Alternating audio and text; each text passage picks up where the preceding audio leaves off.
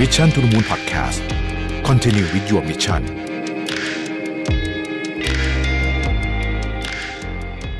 สวัสดีครับ ยินดีต้อนรับเข้าสู่ Mission to the Moon Podcast นะครับ คุณอยู่กับประวิทยานอุตสาหะครับ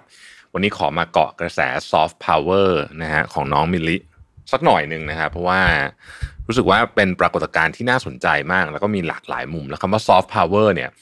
จริงๆเนี่ยในแผนพัฒนาเศรษฐกิจของประเทศไทยนะครับ โดยเฉพาะการพูดคุยกันในช่วงหลังๆ มาเนี่ยเราได้ยินคำนี้บ่อยมากขึ้นนะครับจริงต้องบอกว่า soft power เองเนี่ยนะครับก็ไม่ได้เป็นอะไรที่ที่เพิ่งมาพูดกันวันสองวันนี้นะแต่ว่าถ้าเราเห็นข่าวที่ออกมาเยอะๆเนี่ยนะครับเริ่มต้นจาก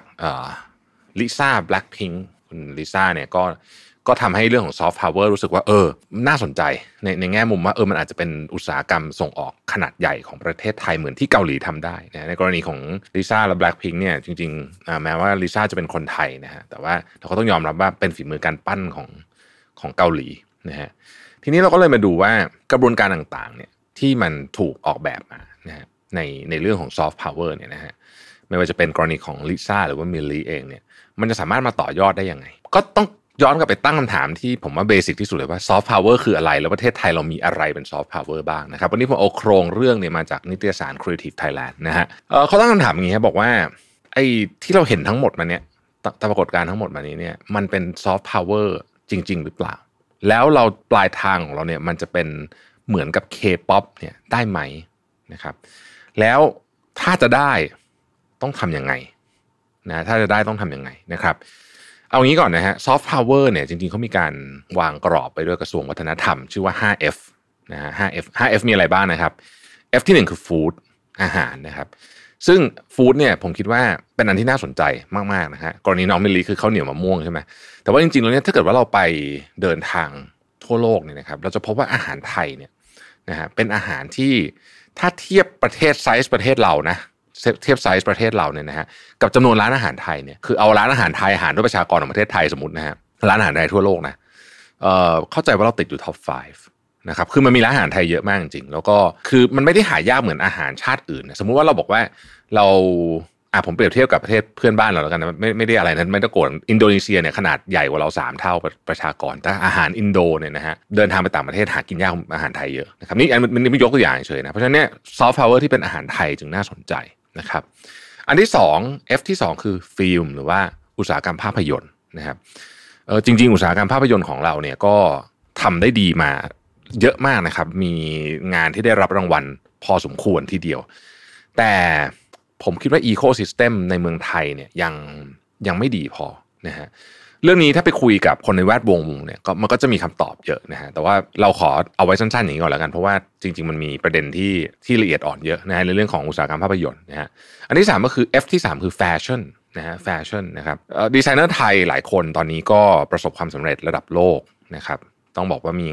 ชิ้นงานออกไปเยอะ แต่ผมคิดว่าสามารถทำได้เยอะกว่านี้อีก จริง ๆ อุตสาหกรรมแฟชั่นเนี่ยเป็นอุตสาหกรรมที่มีการรวมตัวกันของคนในอุตสาหกรรมเหนียวแน่นมากที่สุดอุตสาหกรรมหนึ่งเลยนะฮะแบรนด์ไทยเนี่ยได้รับความนิยมจากในประเทศด้วยเนี่ยรวมถึงต่างประเทศเนี่ยเยอะขึ้นมากๆเลยในช่วง 10 ปีที่ผ่านมา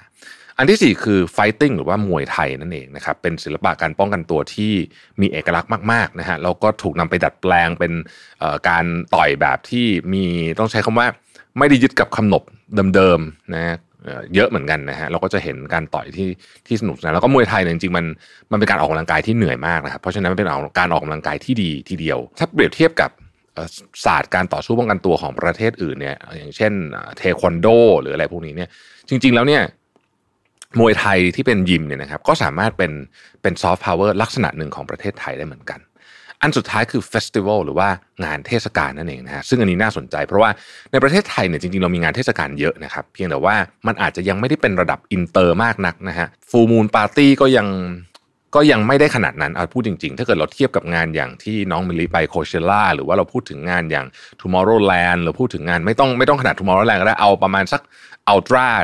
ที่ญี่ปุ่นหรือเกาหลีเนี่ยนะฮะเราก็จะมี Big Mountain อะไรพวกนี้ที่ที่ไซส์ใกล้เคียงกันแต่ว่าผมคิดว่ามันทำได้เยอะกว่านี้อีก นะครับเพราะประเทศไทยเองเป็นประเทศท่องเที่ยวอยู่แล้ว แปลว่าอะไรแปลว่าเรามีพื้นฐานหรือว่าโครงสร้างที่จะรองรับไองานพวกนี้ได้อยู่แล้วห้องพักก็มีนะฮะอะไรพวกนี้ก็มีเนี่ยนะครับเพียงแต่ว่างานพวกนี้เนี่ยมันอาศัยเรื่องของ marketing เรื่องของอะไรหลาย ๆ อย่างเนี่ยประกอบประกอบกันเยอะนะครับประเทศไทยเราก็สามารถทำได้แต่ต้องบริหารจัดการดีๆ ก่อนโควิดเนี่ยเรามีข่าวนะว่า Tomorrowland ซึ่งไม่เคยจัดนอกเบลเยียมเลยเนี่ยนะฮะอ๋อเดี๋ยวนะ Tomorrowland ที่เป็น summer นะฮะ จัดที่เบลเยียมใช่ไหมมันมี winter ที่ฝรั่งเศสใช่ไหมครับแต่ว่า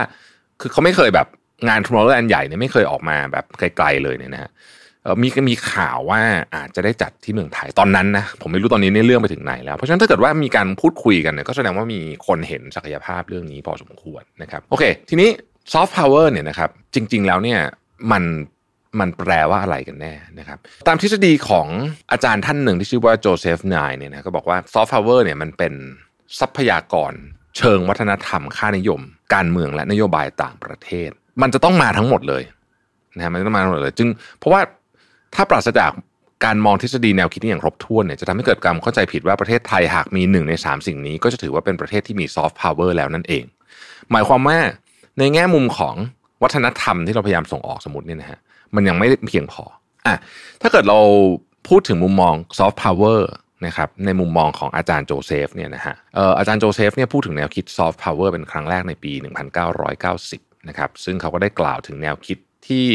มองผ่านมุมของรัฐศาสตร์ความสัมพันธ์ระหว่างประเทศนะฮะหรือว่า IR นะครับเด็กรัฐศาสตร์น่าจะรู้จักเป็นอย่างดีนะครับ เพราะว่านี่คือหนึ่งในภาควิชาของรัฐศาสตร์นะครับ IR คือ international relations นะครับ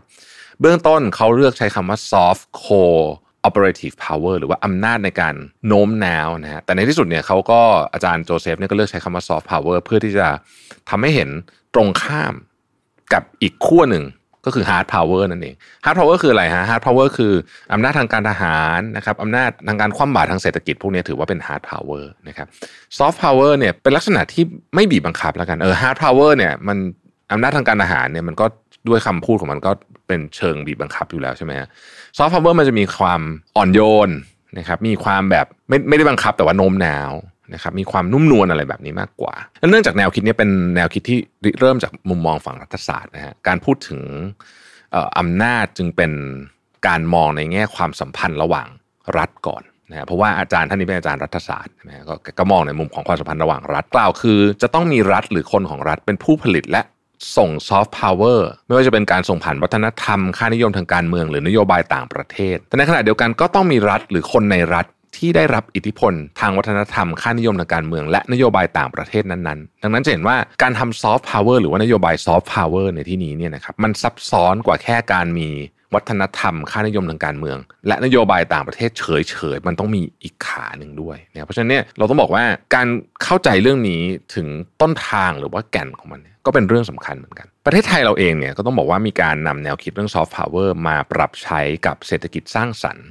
นะครับจากกรณีหลาย ๆ อย่าง เช่น กรณีของลิซ่าหรือว่ากรณีอื่น ๆ เนี่ยนะฮะเราเริ่มพูดถึงคำว่า T-POP นะฮะซึ่งก็คือ Thailand Pop เนี่ยมาจาก เหมือนกับ K-POP หรือว่า J-POP เนี่ยนะฮะซึ่งมันก็คืออุตสาหกรรมภาพยนตร์และบันเทิงอื่นของไทย รวมถึงอุตสาหกรรมสร้างสรรค์อื่นๆ แนวคิดซอฟต์พาวเวอร์เนี่ยถูกพัฒนามาจากมุมมองด้านรัฐศาสตร์ความสัมพันธ์ระหว่างประเทศนะครับซึ่งเป็นศาสตร์ที่แตกต่างจากศาสตร์เศรษฐกิจสร้างสรรค์นะฮะจึงถือว่าเป็นศาสตร์ที่เรียกว่าเป็นแบบสหวิทยา ดังนั้นที่พูดมาจะฟังดูงงๆนิดนึง ดังนั้นหากจะวิเคราะห์ความเชื่อมโยงระหว่าง 2 แนวคิดนี้นะครับทั้งซอฟต์พาวเวอร์และเศรษฐกิจสร้างสรรค์มีสิ่งที่เหมือนกันอยู่จุดหนึ่งคือวัฒนธรรม นะครับซึ่งวัฒนธรรมก็คือทรัพยากรที่ทำให้เกิดซอฟต์พาวเวอร์และเศรษฐกิจสร้างสรรค์ได้นี่เอง แต่มันไม่เท่ากับกันนะเศรษฐกิจสร้างสรรค์กับซอฟต์พาวเวอร์เนี่ยถึงแม้ว่าวัฒนธรรมนะครับจะเป็นคำที่ถูกใช้บ่อยและพูดถึงกัน เป็นปกติในชีวิตประจำวันนะครับแต่การให้นิยามหรือว่าความหมายของคำว่าวัฒนธรรมเนี่ยกลับไม่ง่ายอย่างที่คิดเรมอนด์วิลเลียมส์เนี่ยเขาเป็น นักวัฒนธรรมศึกษาชาวเวลส์ได้กล่าวไว้ว่า วัฒนธรรมเป็นหนึ่งในคำจำนวนน้อย ที่มีความซับซ้อนที่สุดในภาษาอังกฤษ นั่นก็เป็นเพราะว่าวัฒนธรรมเชื่อมโยงกับศาสตร์หลากหลาย และระบบความคิดที่แตกต่างกัน เช่นเดียวกันกับการใช้วัฒนธรรมสำหรับแนวคิดซอฟต์พาวเวอร์และเศรษฐกิจสร้างสรรค์ในขณะที่อาจารย์โจเซฟคนเมื่อกี้ที่เราได้กล่าวถึงในตอนแรกเลยนะครับ กล่าวถึงวัฒนธรรมอันเป็นทรัพยากรของซอฟต์พาวเวอร์โดยตีความว่า วัฒนธรรมนั้นน่ะ เป็นความหมายเชิง มนุษยวิทยาและสังคมวิทยานะครับ เนื่องจากเขาได้อ้างอิงถึงอเมริกัน culture นะฮะรวมถึงวัฒนธรรมประชานิยมของอเมริกันด้วยอเมริกาเนี่ยมันจะมีสิ่งที่เรียกว่าอเมริกัน popular culture นะครับเช่นภาพยนตร์ฮอลลีวูดหรือว่ารายการโทรทัศน์ของอเมริกาที่ได้รับการนำไปฉายในประเทศอื่นนะครับจริงๆซอฟต์พาวเวอร์เวลาเราพูดถึงเราจะนึกถึงเกาหลีญี่ปุ่นอะไรใช่ไหมแต่จริงๆเนี่ยฮอลลีวูดนี่แหละนะครับเป็นซอฟต์พาวเวอร์ที่เข้มแข็งมากๆเลยนะครับเขาบอกว่าจุดนี้เองนี่แหละนะฮะ เป็นตัวเชื่อมโยงระหว่างซอฟต์พาวเวอร์กับเศรษฐกิจสร้างสรรค์ เนื่องจากเศรษฐกิจสร้างสรรค์นั้นมีการใช้วัฒนธรรม และหรือความคิดสร้างสรรค์ มาช่วยสร้างมูลค่าเพิ่มทางเศรษฐกิจ จึงกล่าวได้ว่าทั้งแนวคิดซอฟต์พาวเวอร์และเศรษฐกิจสร้างสรรค์ล้วน แต่มีการใช้วัฒนธรรมมาเป็นทรัพยากรด้วยกันทั้งสิ้นนะครับ อย่างไรก็ตามนะฮะจากที่กล่าวไปข้างต้นเนี่ยวัฒนธรรมมีความหลากหลายในตัว ถึงแม้ซอฟต์พาวเวอร์กับเศรษฐกิจสร้างสรรค์จะมีการใช้วัฒนธรรมเป็นทรัพยากรเหมือนกัน ก็ไม่ได้หมายความว่าทั้งสองแนวคิดนี้ มีการใช้วัฒนธรรมชนิดเดียวกัน และเพื่อวัตถุประสงค์เดียวกัน จากที่กล่าวไปเนี่ยนะครับมุมมองด้านวัฒนธรรมในเชิงมนุษยวิทยาและสังคมวิทยาเนี่ยของซอฟต์พาวเวอร์เนี่ยมันทำไปเพื่อให้ได้ผลเชิงการโน้มน้าว แต่สำหรับเศรษฐกิจสร้างสรรค์แล้วเนี่ยวัฒนธรรมกลับมีหน้าที่ทางเศรษฐกิจเพิ่มเติมเข้ามาด้วย อันนี้คือคือความซับซ้อนของซอฟต์พาวเวอร์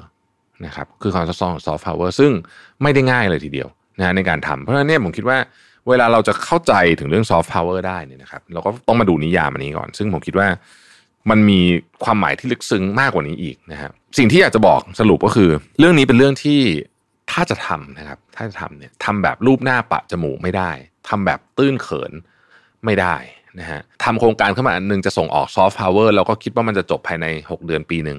ไม่ได้นะมันเป็นการคิดเชิง มันมี systematic มากกว่าแค่เราคิดว่าเออเราจะแบบอยากให้คนมากินอาหารไทยเยอะอะไรแบบทำนองนี้ แต่ถามว่าประเทศไทยเนี่ยมีทุนนะครับ มีทุน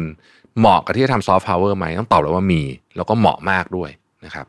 เพราะว่าประเทศไทยเนี่ยอย่างที่บอกฮะเราเป็นประเทศที่เราคงจะไม่เอากำลังทหารไปยึดครองทรัพยากรของใครมาแน่นอนนะครับ แต่ว่าเราสามารถทำอะไรแบบนี้ได้นะฮะประเทศไทยเป็นประเทศที่มีคนมีความคิดสร้างสรรค์เยอะนะครับเป็นประเทศที่คนอยากมาเที่ยวเยอะนะฮะคนก็มาเที่ยวเยอะอยู่แล้วด้วย เป็นประเทศที่มีทรัพยากรเพียงพอ เป็นประเทศที่มีความหลากหลาย ทั้งหมดทั้งมวลเหล่านี้เนี่ยนะฮะ รวมถึงวัฒนธรรมอันยาวนานของเราเนี่ยเป็นต้นทุนหรือว่าวัตถุดิบของการมาทำซอฟต์พาวเวอร์ทั้งสิ้น จะทำสำเร็จได้ไม่สำเร็จได้เนี่ยมันขึ้นอยู่กับคนเอามาปรุงด้วยนะครับเพราะฉะนั้นเนี่ยเรื่องนี้ผมเชื่อว่าอาจจะเป็นหนึ่งใน S curve ใหม่ของประเทศไทยได้นะครับใน 10 ปีข้างหน้าต่อจากนี้ แต่ต้องถูกทำอย่างถูกวิธีและต้องถูกทำจากคนที่เข้าใจด้วยนะครับ ขอบคุณที่ติดตาม Mission to the Moon นะครับแล้วเราพบกันใหม่พรุ่งนี้ สวัสดีครับ Mission to the Moon Podcast Continue with your mission